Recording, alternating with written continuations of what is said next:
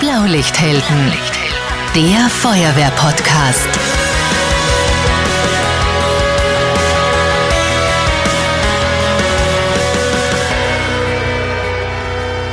Diese Folge wird präsentiert von Schubert und den Feuerwehrhelmen F220R und F300, den Allroundern der Schutzausrüstung.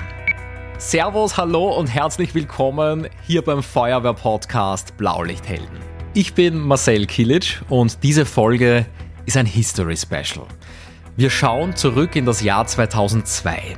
Warum ist das Jahr 2002 für uns immer noch das Katastrophenjahr? Im Frühjahr, da war es unglaublich trocken und im Sommer war es dann viel zu nass. Und das Wasser ist immer schneller angestiegen. Einmal im Juni im südlichen Niederösterreich und im August hat alles von vorne begonnen. Wortwörtlich in zwei Wellen.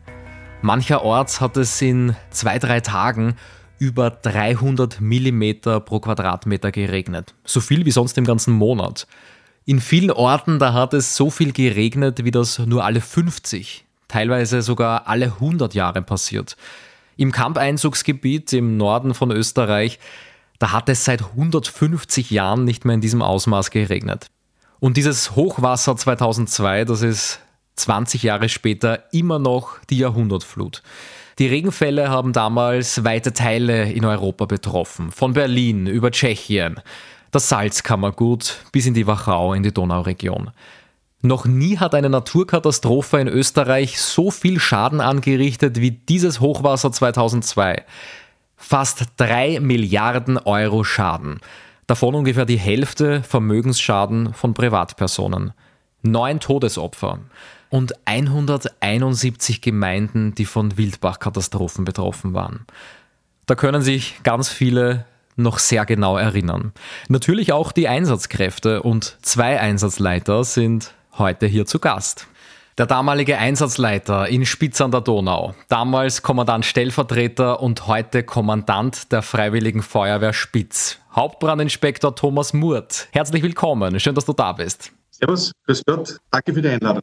Und auch bei mir ist der damalige Einsatzleiter im Gebiet Hadersdorf am Kamp, damals Feuerwehrkommandant, heute Ehrenhauptbrandinspektor Andreas Thaler. Herzlich willkommen. Hallo und herzlich willkommen. Eure Alarmierung war am 6. August 2002. Damals hat man natürlich noch überhaupt nicht gewusst, welches Ausmaß dieser riesige Einsatz annehmen wird. Wie habt ihr die Alarmierung damals erlebt? Wie war das?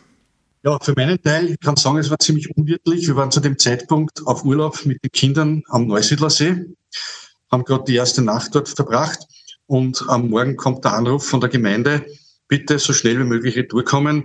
Äh, ein Donauhochwasser steht bevor. Und ja, da war von diesem Ausmaß eigentlich noch überhaupt nichts abzusehen.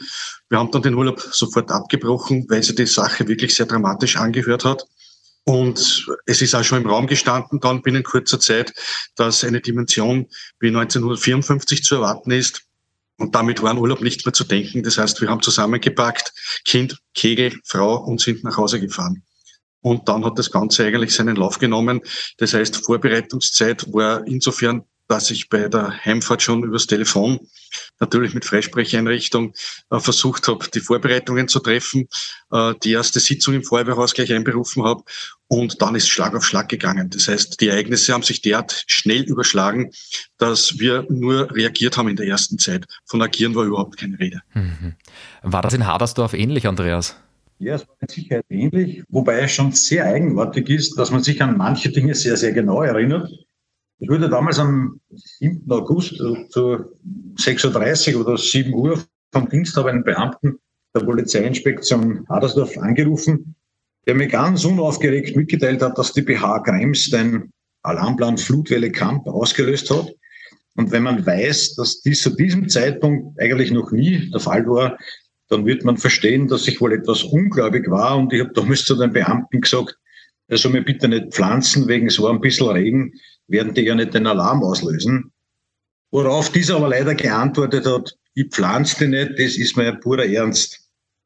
Bin dann äh, sofort ins Feuerwehrhaus gefahren, habe die Gemeinde informiert, habe meine Feuerwehrmitglieder äh, ins Feuerwehrhaus geholt und wir haben dann die ersten Hilfspegel gesetzt und eine kleine Einsatzleitung aufgebaut, so wie wir es bei jedem Hochwasser tun.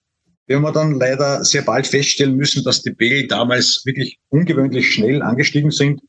Und ich glaube, es war dann in den Nachmittagsstunden des 7. August, äh, es ist zu ersten Problemen gekommen. Da hat nämlich das Wasser bereits in die Kanalisation gedrückt und wir mussten erst den Keller auspumpen. Und ich glaube, es war so gegen 14 Uhr dieses Tages, wo wir dann derartig viele Hilfsansuchen von betroffenen Bürgern hatten, dass wir erstmals nachalarmierten mussten mit der Sirene, weil sowohl Geräte als auch Mannschaften nicht mehr ausreichend waren. Es war dann so um 15 Uhr circa eine Wasserabgabe in der Kraftwerkskette äh, weggescheit, dass wir in etwa von 100 Kubikmeter äh, ausgehen konnten. Diese 100 Kubikmeter waren damals noch nicht bedenklich, weil wir aus dem Hochwasser des Jahres 1996 gelernt hatten, dass ein Durchfluss bis 200 oder 250 Kubikmeter für Hadersdorf eigentlich kein Problem ist.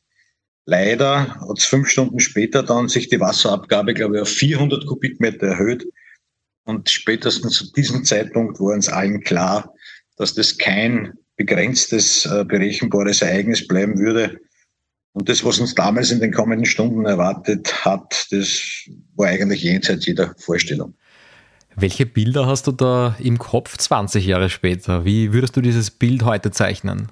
Ja, wenn ich mich an die, den Zeitpunkt der Überflutung der Ortschaft erinnere, das war so gegen Mitternacht des ersten Tages. Ich bin auf einem Kontrollgang gewesen und bin im Ortszentrum gestanden bei einer Brücke über den damals äh, schon abgesperrten und bereits trocken gefallenen Mühlkamp. Das ist ein Werksbach, der durch die Ortsmitte verläuft. Und ich habe zu dem Zeitpunkt einen Funkspruch eines Kameraden erhalten, der mir ganz aufgeregt mitgeteilt hat, dass in diesem eigentlich trockenen Bachbett Wasser fließe. Ich habe dann geantwortet, dass das nicht sein kann und dass das vermutlich ein Restwasser ist, was durch die Wehrschilder drückt und eigentlich ganz normal ist.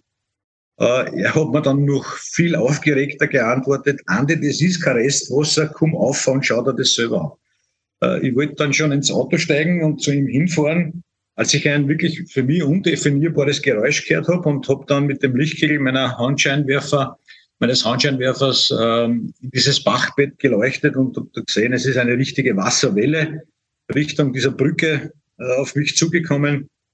Und als ich dann bei der Brücke war, das war also wirklich surreal, ist das wie ein Tsunami links und rechts über die Ufer geflossen und in die angrenzenden äh, Straßenzüge. Und mein erster aus heutiger Sicht sehr naive Gedanke war, ich muss jetzt in die Einsatzleitung, wir brauchen Sandsäcke, wir brauchen Sound und Mannschaften, damit man das aufhalten kann. Nur wenn man bedenkt, dass dieser Müllkamp auf einer Länge von über drei Kilometer durch den Ortskern verläuft, und wir gänzlich unvorbereitet waren, ist es eine schier unlösbare Aufgabe. Also haben wir uns darauf besonnen, von Haus zu Haus zu laufen. Ich glaube, wir waren da immer so Teams mit zwei Leuten, Gemeinderäte und Feuerwehrleute und haben halt dann die einzelnen Bewohner aus ihren Betten geholt und haben anschließend einen Zivilschutzalarm ausgelöst. Mhm. Ist das bei euch ähnlich gewesen in Spitz? War sehr ähnlich. Äh, ich muss auch sagen, es war eine ganz eigene Stimmung in der Bevölkerung. Äh, es war alles so zwischen Angst, Hoffnung, vielleicht wird es doch nicht so schlimm, äh, aber teilweise auch Ungläubigkeit, wo man gesagt hat, das kann es nicht geben. Aber man hat natürlich gesehen, wie schnell der, die Donau steigt, wie schnell der Pegel in die Höhe geht. Es hat dann natürlich auch relativ rasch begonnen, das Wasser durch die Kanäle, durch die Kanalschächte in den Ort zu drücken. Und dann war natürlich auch klar, dass wir das mit unserer Feuerwehr nicht mehr bewerkstelligen. Das heißt, es ist einmal nachalarmiert worden. Wir haben unseren Abschnitt, die Hinterlandfeuerwehren alarmiert, die irrsinnig schnell äh, bei uns waren mit großer Mannschaftsstärke hat dann begonnen, mit Hilfe der Zivilbevölkerung Sandsäcke zu befüllen, überhaupt einmal organisieren. Sandsäcke in diesen Mengen, die man braucht, hat man ja nicht vorrätig. Ja. Sand, das heißt, du musst einmal schauen, dass du am Abend, wann alle Baufirmen geschlossen haben, irgendwo die entsprechenden Mengen Sand herzubekommen. Was aber alles, muss ich wirklich sagen, dadurch, dass wir doch sehr hochwassererprobt sind, äh, relativ schnell und unkompliziert organisieren konnten. Dann natürlich auch die Logistik äh, der Sandsäcke rausbringen, dann auch definieren, wo sind jetzt einmal die Hotspots, wo kann ich mit den Sandsäcken noch was ausrichten. Und das Ganze aber, muss man jetzt ganz ehrlich rückblickend sagen, damals hat man es natürlich nicht laut gesagt, ja, äh, der Sandsack war zu dem Zeitpunkt eigentlich die schweißtreibendste Form der Öffentlichkeitsarbeit, weil wir haben Sandsäcke gelegt, wir haben Sandsäckwelle errichtet, äh, wohl wissend, dass das Wasser höher kommen wird und dass das eigentlich, ja, möchte man fast sagen, sinnlos ist, was wir machen. Aber Die Bevölkerung war bis zu einem gewissen Grad beruhigt. Ja, aber dann war es ähnlich wie in Hadersdorf. Irgendwann war klar, na, wir werden das Wasser so nicht stoppen können. Und dann der gleiche Ablauf, gemeinsam Gemeinde und Feuerwehr in Teams, ist man zu den Häusern in den betroffenen Gebieten gegangen, hat versucht, die Leute zu evakuieren oder sie dazu zu bewegen, äh, die Häuser zu verlassen, beziehungsweise hat man dann auch begonnen, mit Unterstützung äh, der eigenen Kräfte und der Kräfte aus dem Abschnitt, die tiefer gelegenen Räumlichkeiten in den Häusern äh, zu räumen und, und äh, Möbel und dergleichen unten zu evakuieren. Mhm.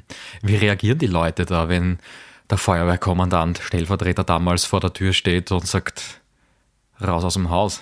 Naja, das war eine ganz schwierige Situation, weil es war zuvor schon das äh, erste Hochwasser im Camp entlang des Camps und da ist natürlich publik geworden, dass da sehr viel Diebstahl äh, passiert ist, dass äh, in die leerstehenden Häuser, in die evakuierten Häuser eingebrochen wurde, gestohlen wurde und äh, dass da die Leute natürlich entsprechende Angst haben und sagen, ich verlasse mein Haus nicht, ja, weil wer weiß, was passiert mit meinem Hab und Gut.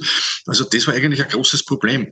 Und wir haben dann auch äh, die Polizei dazu genommen, die gewisse Garantien mit abgegeben hat, dass man natürlich schauen wird, dass man das Gebiet umspitzt, äh, die Zufahrtsstraßen und so weiter entsprechend kontrolliert und absperrt für, für Nicht-Anrainer. Und aufgrund dieser Zusagen und muss ja sagen, der guten Überzeugungsarbeit unseres Bürgermeisters damals ist es gelungen, dass vor allem viele der Elternherrschaften äh, wirklich die Häuser verlassen haben. Aber es war nicht einfach. Mhm. Mhm. Gleich geht's weiter. Wir sind in ein paar Sekunden wieder zurück. Entgeltliche Einschaltung kommen. Das postgraduale Studium ÖRISK, Risikoprävention und Katastrophenmanagement an der Universität Wien startet wieder. Das Weiterbildungsprogramm wird in enger Kooperation mit dem Bundesministerium für Inneres angeboten. Es kann ab Herbst 2024 berufsbegleitend absolviert werden, in zwei Varianten. Als Universitätslehrgang mit dem Abschluss akademischer Experte oder akademische Expertin oder als Masterprogramm mit dem Abschluss Master of Science, Continuing Education. In diesem interdisziplinären Weiterbildungsprogramm erfahrt ihr alles rund ums Thema Katastrophenmanagement. Wie kann man Katastrophen verhindern? Was haben die Behörden und Einsatzorganisationen im Katastrophenfall genau zu tun? Und wie wird der Normalzustand wiederhergestellt? Womit müssen wir in Zukunft rechnen? Besonders spannend ist die Weiterbildung für die Einsatzkräfte der Feuerwehr, Rettung, Polizei, Bundesheer und Bedienstete der öffentlichen Verwaltung. Am 23. April und am 22. Mai findet der Infoabend statt, in hybrider Form, in Wien und online. Dort hört ihr alle wichtigen Fakten und ihr könnt auch Fragen stellen. Mehr Details findet ihr unter www.oerisk.at. Ende. Andreas, wenn du jetzt zurückdenkst an diese Geschehnisse vor 20 Jahren, wie schauen diese Erinnerungen aus? Ist das, als wäre das gestern gewesen? Fühlt sich das an wie 20 Jahre her? Ist es wie ein Film? Wie schaut man da zurück auf diese Zeit? Also bei manchen Dingen verwischt äh, die Zeit natürlich die Erinnerung. Bei manchen ist es so nah, wie wenn es gestern gewesen wäre. Also ich denke jetzt zum Beispiel an eine Situation, es ist eine, eine, eine Rettung einer 90 Jahre alten Frau.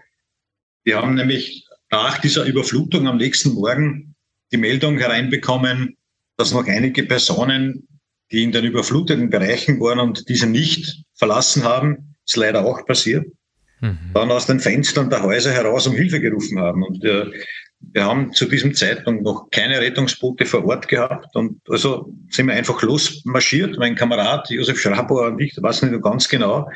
Wir sind über den Hauptplatz und haben versucht, den zu durchqueren, weil er halt auch schon überschwemmt war und haben uns dann kurzerhand ein Schlauchboot, das da gelegen ist, kurzerhand okkupiert und haben das Beschlag genommen und sind mit dem dann in diese Kremser Straße, das ist dieser tiefste Ortsteil von Hadersdorf, gepaddelt wir sind dann in der Kremser Straße angekommen und es war wirklich unwirklich anzuschauen. Es sind die Gebäude da bis zu zwei Meter hoch überflutet gewesen. Es sind Kühlschränke, Tische und Hausrat geschwommen.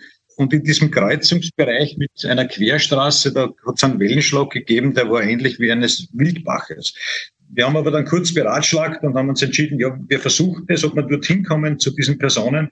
Nur mit diesem kiellosen Gummiboot war es jetzt sehr, sehr schwierig. Wir haben uns dann de facto in diese Seitengasse hineintreiben lassen, weil eigentlich war man mehr damit beschäftigt, im Boot zu bleiben, als zu rudern. Das ist uns halt wirklich nicht gut gelungen. Aber wie wir dann in dieser Straße waren, war es etwas gnädiger, die Strömung mit uns, und wir haben dann versucht, halt wieder Fahrt aufzunehmen und haben dann plötzlich an einem Fenster eine ältere Dame entdeckt, die mit den Händen an die Scheibe geklopft hat und dieses, dieses Bild werde ich eigentlich nie vergessen.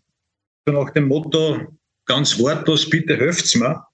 Wir haben dann versucht, äh, oder dieser Frau zu sagen, bitte macht uns das Fenster auf, was sehr lange gedauert hat. Sie hat aber dann doch diese Entriegelung des Fensters geöffnet. Und wir haben es dann versucht, schwimmend zu erreichen. Ich glaube, ich bin zweimal äh, hingeschwommen und ich habe mich einfach nicht festhalten können, weil die Strömung nur zu stark war. Beim dritten Mal hat es dann geklappt. Ich bin dann zu dieser Dame durch das Fenster hineingeklettert und habe versucht, mit ihr zu sprechen, aber sie war mittlerweile schon so apathisch, dass es einfach nicht möglich war. Ich habe sie dann auf meine Arme genommen und habe dann versucht, irgendwo einen Aufgang zum Dachboden zu finden, dass wir es wenigstens ins Trockene bringen. Äh, das ist mir leider auch nicht geglückt. Ich habe zwar diesen Dachboden, diese Öffnung gefunden, bin dann aber leider ins Leere gestiegen, mit der Frau wieder runtergegangen. Bin dann alles wieder durchs Haus zurück zum Fenster und habe dann meinen Kameraden zugerufen, es funktioniert nicht mit dem Dachboden, wir müssen schauen, dass wir sie eben äh, irgendwie schwimmend über die Straßen bringen, was bei zwei Meter und diesem Wasserstand nicht unbedingt lustig war. Und dann hat mein Kamerad, der Josef, die rettende Idee gehabt, auf diesem Gummiboot war oben eine Kordel angebracht, wo sich die Kinder halt normalerweise anhalten. Die hat er dann gelöst, herausgeschnitten, hat mir es zugeworfen ich habe dieser Dame dann äh, meine Rettungsweste umgelegt und habe mit der Bebänderung der Rettungsweste dieses Seil verlängert, dass wir wenigstens über die Straßen kommen.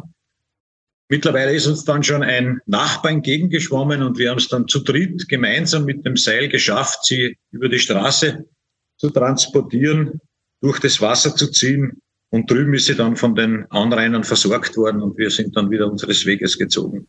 Und das ist eine Anekdote von diesen vielen Tagen dieser, dieser ganzen Woche. Man kann sich gar nicht vorstellen, was man da als Einsatzkraft, als Anrainer natürlich jeder Beteiligte, aber auch als Einsatzkräfte da erlebt. Da ist eine Frage gekommen, die uns jemand geschickt hat, der Philipp aus Reidling ähm, das, ich traue es mich fast gar nicht stellen, nämlich hat es genug Zillenfahrer gegeben? Wenn wir vorher vom Thomas gesprochen haben, natürlich, wenn so ein Riesengebiet gleichzeitig Sandsäcke braucht und Sand braucht, äh, wo, wo soll man da so viel Infrastruktur herbekommen?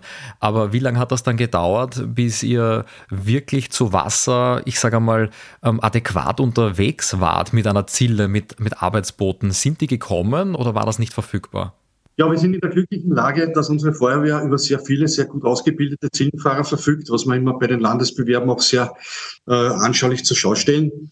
Wir haben selbst ein Feuerwehrrettungsboot. Äh, da, damit war von dem her für das erste wirklich äh, sofort das Auslangen gefunden. Und wir haben das relativ gut mit den eigenen Kräften abdecken können. Aber natürlich in der Folge äh, war dann alles problematisch, weil mit einem äh, Feuerwehrrettungsboot den gesamten Ort zu bedienen ist halt sehr schwierig. Und wir haben dann Unterstützung vom Bundesheer bekommen. Und hier wurde mit den Sturmbooten ebenfalls großartige Hilfe geleistet. Und da muss man wirklich sagen, also da unsere Pioniereinheiten sind da wirklich top ausgebildet. Wir haben das Glück gehabt, dass viele der äh, Zeitsoldaten der des Bundesheers äh, Ortskenntnisse gehabt haben. Und da tut man sich natürlich auch schon leichter. Das heißt, es war natürlich viel Glück dabei. Wir haben natürlich viele, viele helfende Hände gehabt, nicht nur seitens der umliegenden Feuerwehren, sondern auch sehr viele Zivilpersonen, die uns viele Arbeiten wie die Verpflegung der Mannschaften, das Füllen der Sandsäcke, einfach äh, Nachbringen von äh, Bedarfsmitteln äh, für uns erledigt haben. Und damit haben sich eigentlich unsere Feuerwehrleute wirklich auf die Hauptaufgabe eben Versorgung der Bevölkerung kontrollieren, Heizöltanks kontrollieren, äh, schauen, dass die Trafostationen möglichst lange funktionieren oder eben wichtige Infrastruktur aufrechtzuerhalten, auf das konzentrieren können. Und das war wirklich, wirklich ganz, ganz wichtig, dieser Zusammenhalt. Mhm. Aber ich muss sagen, es ist für mich heute noch sehr unrealistisch oder unwirklich, wenn ich äh, bei den Hochwassermarken im Ort stehe, dann raufschaue ja, und man denkt, bist du gescheit, so hoch war das 2002. Es ist einfach unwirklich. Man kann es sich nicht mehr vorstellen. Mhm.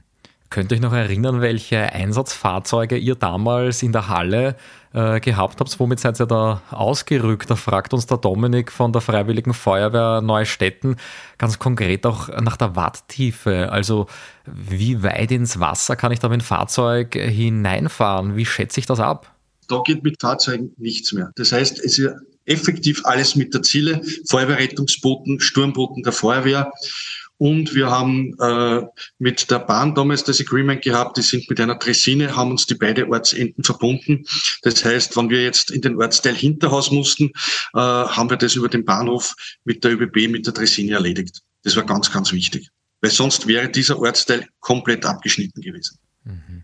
Ja, das Bundesheer hast du erwähnt. Behält man da dann überhaupt den Überblick? Weiß man da als ortsansässiger Einsatzleiter noch ganz genau jetzt, äh, welche Feuerwehr wo steht und welche Aufgabe übernimmt und ähm, ähm, ja, welches Auto wo ist? Oder ist man dann überrascht, welchen, welchen, welchen Ortsnamen man auf einmal auf der Einsatzjacke sieht? Das Um und Auf ist einfach wirklich eine gut koordinierte Einsatzleitung. Und je größer der Einsatz geworden ist, desto größer wurde die Einsatzleitung, wurde ausgebaut, hat dann parallel das Bundesheer neben uns eine Einsatzleitung errichtet, aber so, dass immer die Kommunikation vorhanden war. In der Folge dann haben wir den Ort in verschiedene oder mehrere Einsatzabschnitte eingeteilt, jeweils mit einem Abschnittseinsatzleiter und nur dadurch war es letztendlich möglich, dass wir den Überblick bewahren. Vor allem dann bei den Aufräumarbeiten, wo ja zusätzlich KD-Züge äh, quasi wirklich Übermenschliches geleistet haben, um uns zu unterstützen. Tausende Freiwillige, die auf den äh, Aufruf von Ö3 gekommen sind. Ja. Da sind äh, busweise, zugweise sind Freiwillige gekommen, um zu helfen. Und da war das natürlich dann eine große Herausforderung, äh, vor allem die Versorgung, die Verpflegung, dann wirklich äh, die Leute so einzuteilen, dass jeder auch äh, etwas zu tun hat. Ja? Weil die Leute kommen, um zu helfen und nichts Schlimmeres, als wenn der stundenlang herumsteht und darauf wartet, dass ihm irgendwer sagt, bitte mach was. Ja? Diese Hilfsbereitschaft war für mich absolut beeindruckend. Also ergänzend kann ich vielleicht anführen, dass man in diesem Zusammenhang sowohl die Leistungen der österreichischen KAD-Einheiten als auch des österreichischen Bundesheeres wirklich hervorheben sollte, weil ich kann mich erinnern, kurz vor der zweiten Welle, als wir das zweite Mal überflutet worden sind und wir die Prognosen, die wirklich schlecht waren, höher als die erste Welle waren die ursprünglichen Prognosen. Und wir dann überlegt haben in der Einsatzleitung, was zu tun ist nach der Evakuierung oder gleichzeitig mit der, gleichzeitig mit der Evakuierung, nämlich die Ortschaft freizuräumen, damit das Wasser halt keine Angriffsfläche findet. Das waren ja, muss man sich vorstellen, alle Straßenzüge voll mit Gerümpeln oder fast nicht fahren können. Man ist ja eigentlich nur zu Fuß durch die Ortschaft gekommen. Und die Einheiten des KD-Dienstes und des Bundesheeres haben wirklich tolle Arbeit geleistet. Die haben in kürzester Zeit mit LKWs, mit, mit Radladern, mit Traktoren und was auch immer äh, diese Straßen freigeräumt. Und ich kann mich erinnern, das letzte vor der Evakuierung, was wir dann noch gemacht haben, das war im Feuerwehrhaus, die letzten Geräte, die noch drinnen waren, auf einen LKW des Bundesheeres aufzuladen und haben das dann noch Straßen transportiert und dann ist eigentlich nur noch ein kleiner Einsatzstab in der Ortschaft geblieben und der Teil der Bevölkerung, der sich halt nicht evakuieren lassen hat wollen. Dann war es ruhig. Wenn mir dann der Strom ausgefallen ist. ich nehme an, das vergisst man nicht. Ja, also man weiß ganz genau, wie das ist, wenn der Strom ausfällt. Und vor allem, man weiß auch, wann heute der Blackout in aller Munde ist. Also wir haben den 2002 über drei Tage hinweg bereichsweise erlebt. Ja. Und es ist wirklich äh, ein Wahnsinn, wie man sich auf den elektrischen Strom, dass der funktioniert, verlässt. Ja. Du kommst nach Hause, um 11, 12 in der Nacht, nachdem deine Schicht vorbei ist, weißt genau, es gibt keinen Strom, aber das Erste, was machst, du drückst auf den Knopf und denkst, aha, Licht geht nicht, das ist eh klar, Stromausfall, gehst ins nächste Stockwerk, das gleiche wieder. Ja. Und also bis man das verinnerlicht hat, ist das ein Wahnsinn und es geht wirklich nichts mehr. Also du willst einfach duschen, ja natürlich brauchst du, damit das Wasser transportiert wird, auch Strom. Ja. Und ja, da kannst du eigentlich kein Wasser mehr sehen und dann sowas. ist richtig, ja. Und ja, ich kann mich nur erinnern, ich habe dann zu meiner Frau gesagt, bitte gib mir Duschgel, habe mich in den Swimmingpool rausbegeben und habe mich dort drinnen mit, äh, mit Schaum und so weiter frisch gemacht. Äh, die Tiefkühltruhe, das war im Sommer, das ist alles aufgegangen. Dann haben wir Gott sei Dank Ortsteile gehabt, die sind vom, Ort, äh, vom Hinterland angespeist worden, die haben Strom gehabt. Und das war auch wieder einfach berührend, wie sofort Leute sich gemeldet haben, ihre Freunde, Bekannten oder auch teilweise Wildfremden angeboten haben, bitte kommt, wir haben in der, in der Kühltruhe Platz frei, ihr könnt das bei uns einladen Weinlagern, ja, wo gekocht worden ist, ja, nicht nur im Feuerwehrhaus im großen Stil seitens des Bundesheeres mit der Feldküche, sondern wo wirklich Hausfrauen gekommen sind ins Feuerwehrhaus und gesagt haben, äh, bei uns ist es so viel aufgetaut, wir wollen euch helfen. Die haben dort gekocht, wirklich äh, an der Versorgung im großen Stil mitgegriffen. Also für mich war, wenn man dem Ganzen was Positives abgewinnen möchte, äh, diese, dieser Zusammenhalt in der Bevölkerung, dieses uneingeschränkte Zueinanderstehen, die diese uneingeschränkte Hilfeleistung und, und einfach das füreinander Dasein. Also das war für mich beeindruckend, also wirklich bewegend, muss ich sagen. Und nicht nur in der Bevölkerung, sondern wirklich weit über die Gemeindegrenzen hinaus. Eben, was ich schon gesagt habe und was der andere angesprochen hat.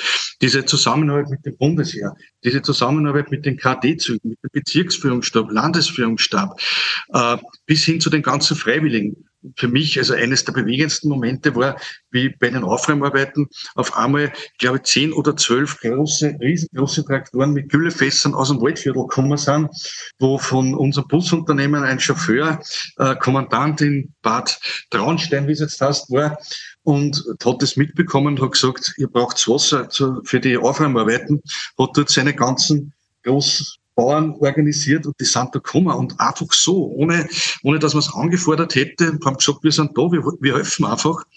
Und das nächste war, dass äh, plötzlich der KD-Zug von Zell am See dort gestanden ist, zu denen wir ein freundschaftliches Verhältnis haben und die hätten eine dreitägige KD-Übung irgendwo gehabt. Die haben gesagt, na, die Übung machen wir gleich in der Praxis und wir fahren nach Spitz, ja.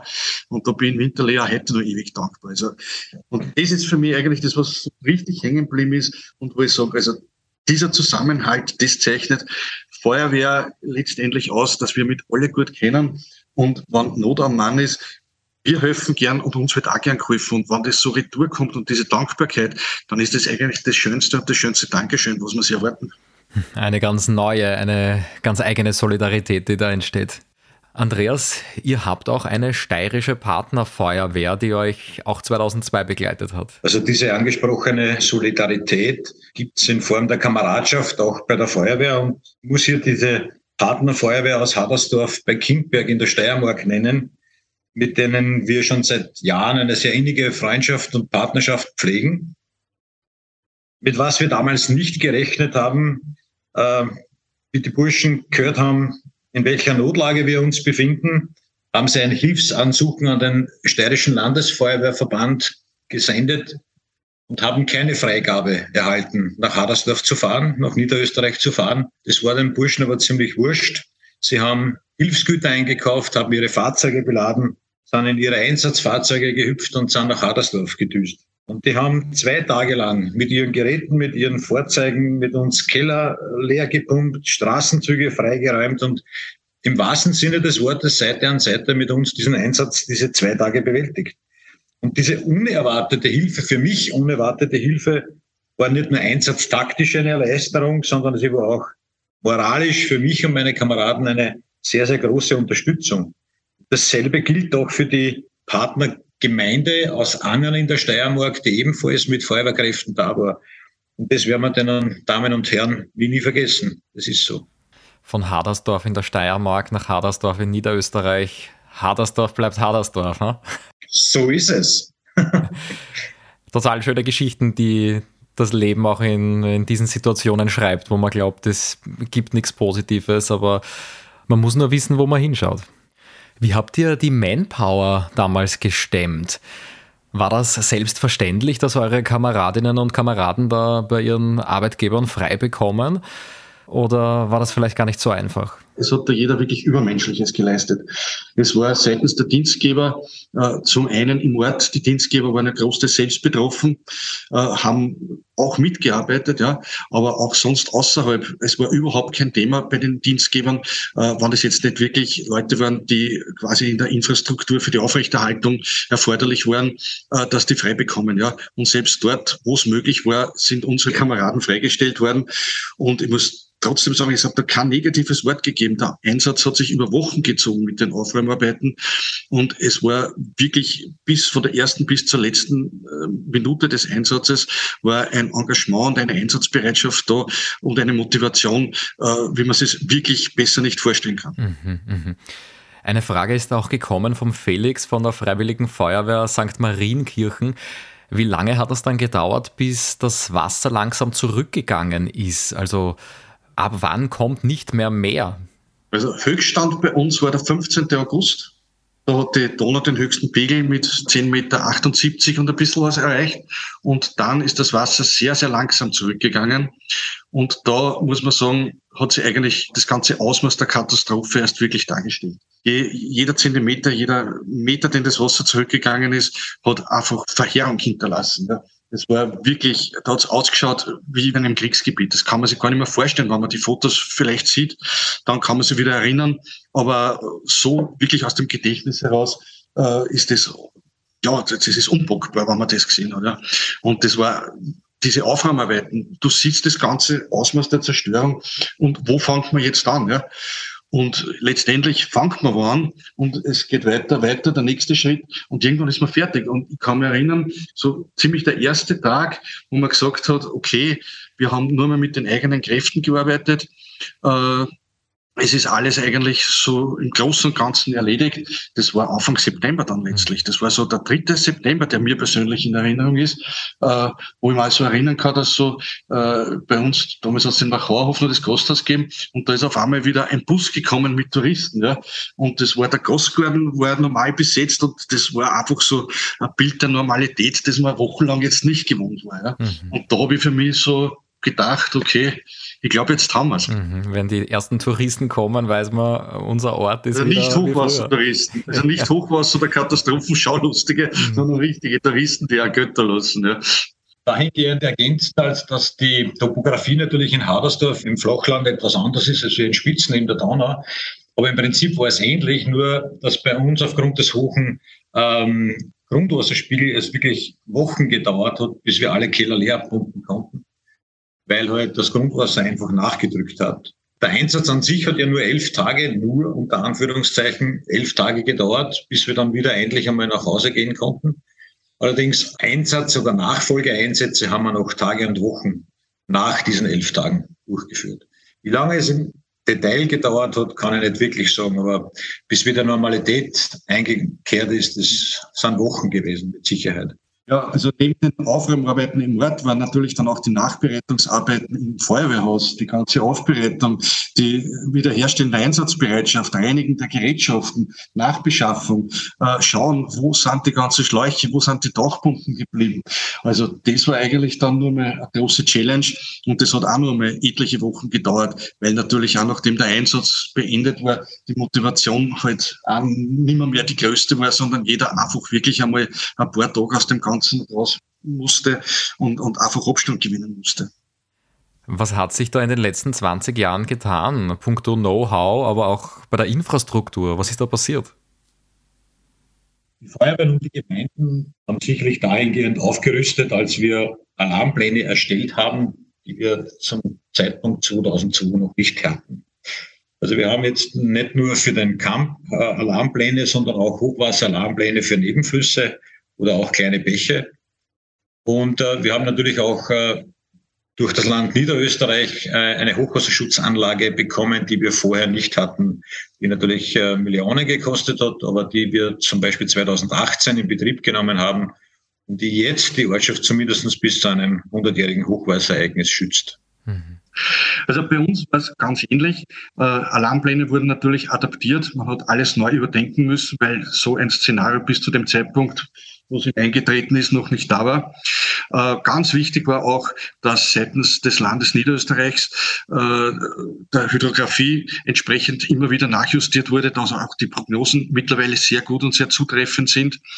Äh, natürlich für uns ganz wichtig, dass wir eben seit 2012 über einen stationären und mobilen Hochwasserschutz verfügen.